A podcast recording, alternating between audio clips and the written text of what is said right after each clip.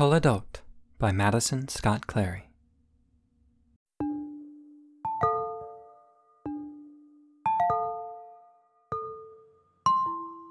Michelle Hadje, 2124.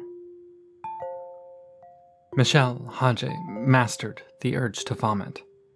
She knew that she could change this, change all of these things from so many dreams that pressed in against her. She knew that she could will them away, or perhaps spring for a fork that would simply not have them. She had enough reputation by now to fork a dozen times over. Some perks came with being on the council, after all. But she hadn't, and she wasn't quite sure why.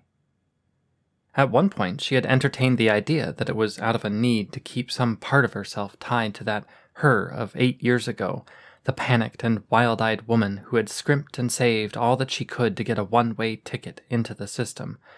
Perhaps she needed to keep some tenuous connection to that Michelle that was left so changed by getting lost that year on year madness became madness. But that wasn't it either. Perhaps, instead, she felt as though she wasn't worth it.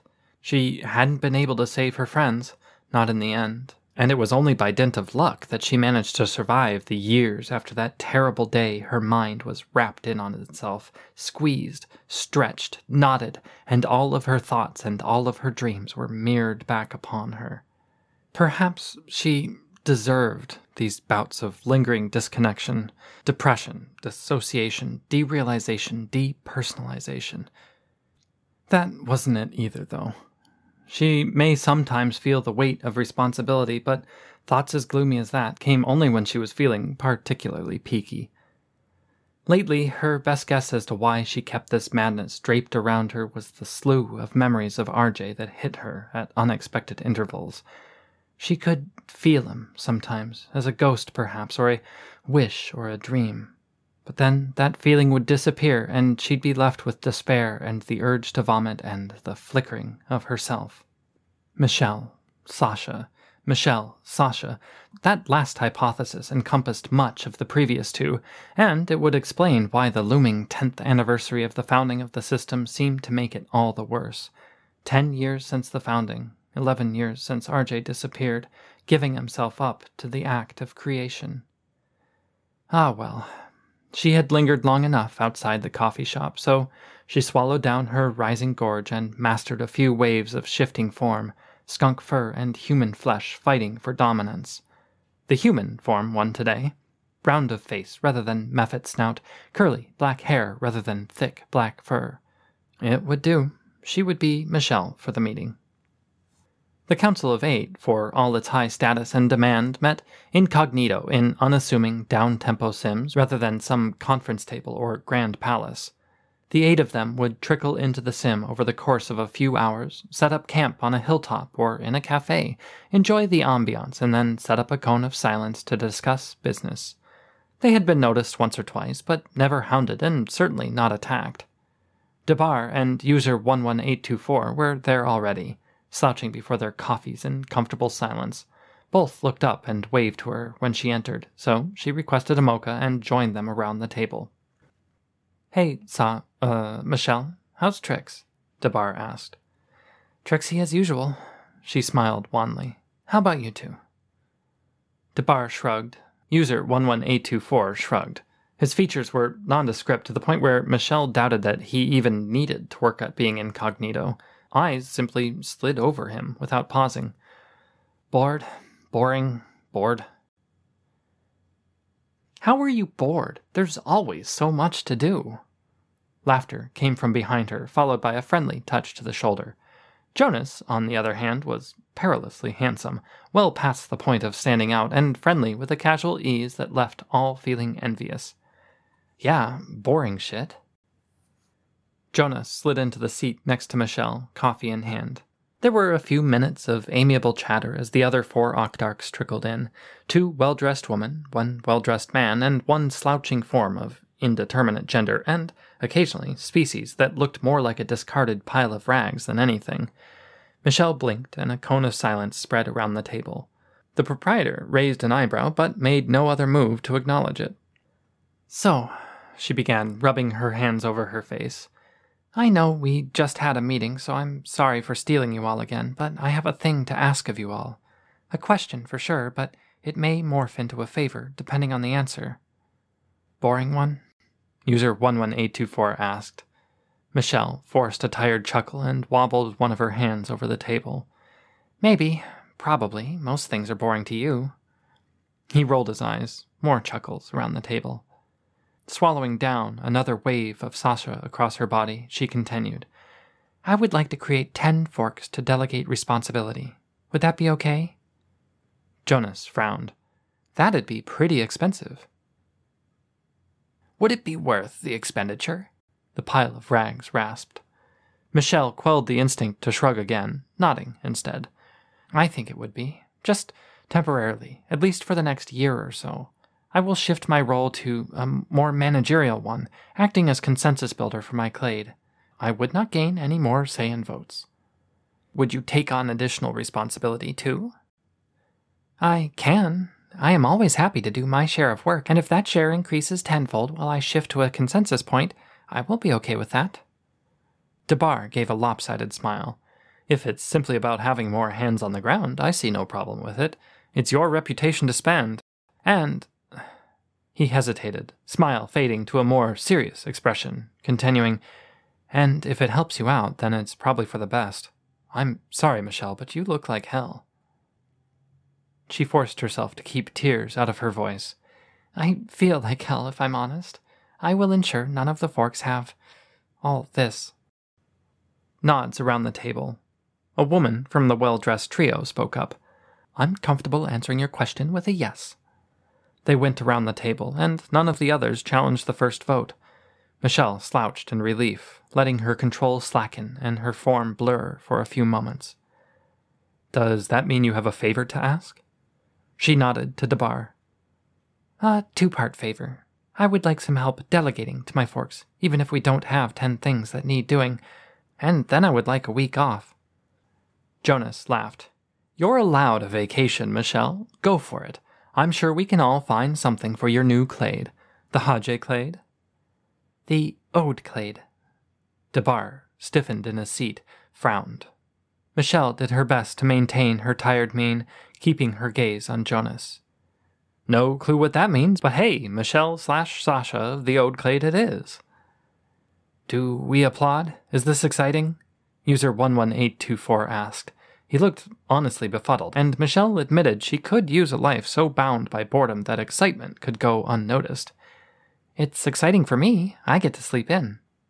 Laughter around the table. The pile of rags shifted, rasping its words.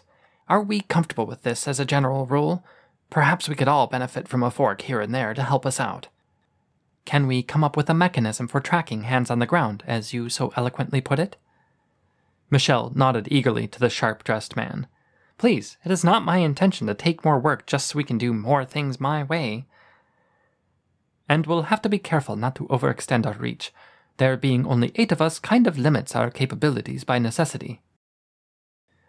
We can be open about it, set limits for ourselves, maybe no more than ten per council member. It might be handy to fork further for personal reasons down the line, Michelle said, carefully avoiding Debar's gaze. I can think of a hundred things I'd like to do. The weasel's frown deepened. Sounds fair enough. I figure we've all got personal lives outside of this. Yeah, boring ones. You're such a drag. Take up fishing or something, then you can be bored with purpose. I've got a stack and a half of trashy novels to plow through. There's some changes I've been meaning to make. Maybe I can even figure out how to make it like a real demolition process, too. Putting a sledgehammer through drywall. Exquisite. Simply exquisite. The chatter continued around the table. Michelle focused on her mocha, studiously avoiding Debar's searching gaze. The cone of silence was dropped, and council members left at their own pace until only Michelle, Jonas, and Debar were left. So, What's the deal with the Clade name, and why are you two being so weird around each other? Jonas asked. There was a moment's silence, then Debar murmured, You tell him. A friend of mine, of ours, wrote this poem, an ode, and I was thinking that I would name the instances after lines from it. A hundred lines, ten stanzas. That gives me ten first lines to start with, and I can go from there. Jonas shrugged. Well, fair enough, if strange. You didn't answer why you two got all weird, though. Complicated stuff. Both Michelle and.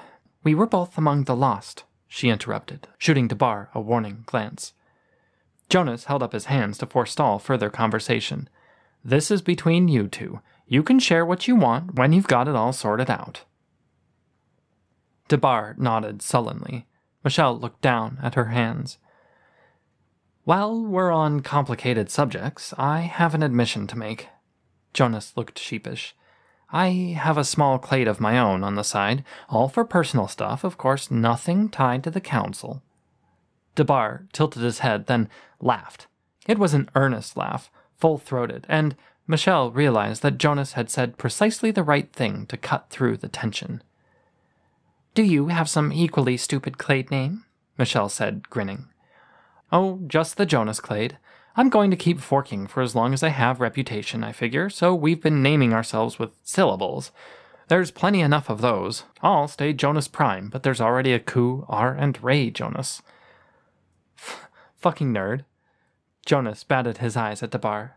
Thank you. I try. After a bit more chatter, Debar made his goodbyes and left the sim. Michelle and Jonas tacitly agreed to go for a walk down the street.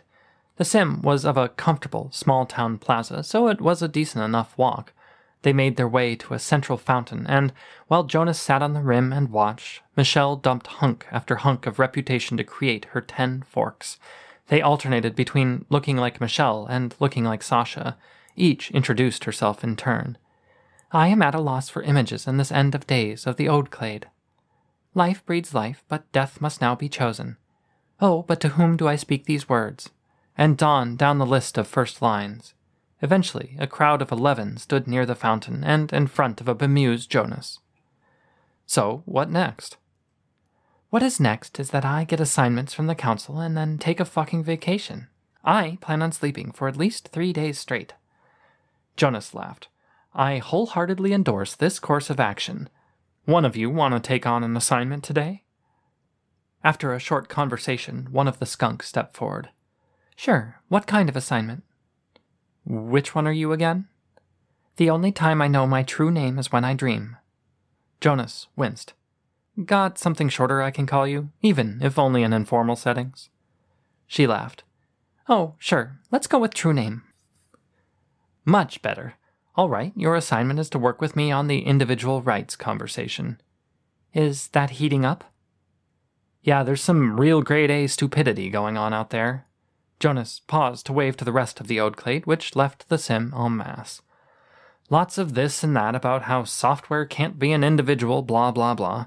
One particularly vile shithead suggested that if we wanted to be treated as individuals, we would need to contribute to society as equals with those still in the embodied world. He suggested we could split up the system and dump individuals into flight computers, software rigs, and other expert systems to run those so they wouldn't have to keep designing them. True Name frowned. What a dick. Is that kind of opinion common out there? I am still coming off the mountain of work that was the reputation market.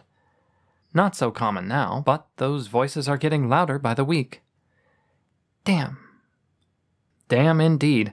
Thankfully, those aren't the only voices. The DDR still has a good number of folks who remember the lost and just how fucked up it was for whole ass people to be dumped into nothingness, and and that sounds awfully similar to becoming a glorified flight sim. But that is the DDR. Do we get votes? Do we even have access? We do not, no. All we can do is read the forums. What we do have is the ability to communicate. Influence, you mean? Jonas smiled, nodded. Influence. I did pretty well in debate class. Good. We'll have need of that. And you can write, too. Your proposals are a thing of beauty. Oh, a joy forever? Their loveliness increases? Jonas looked blank. True Name laughed. Never mind. Let us go change some minds.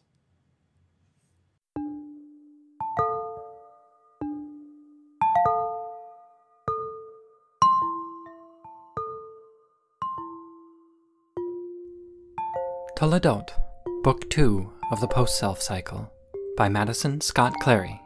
Read by the author.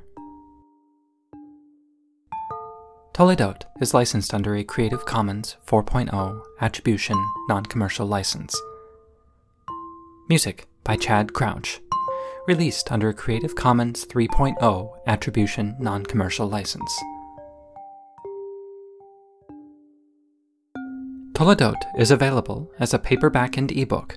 You can find more at toledot.post-self.ink.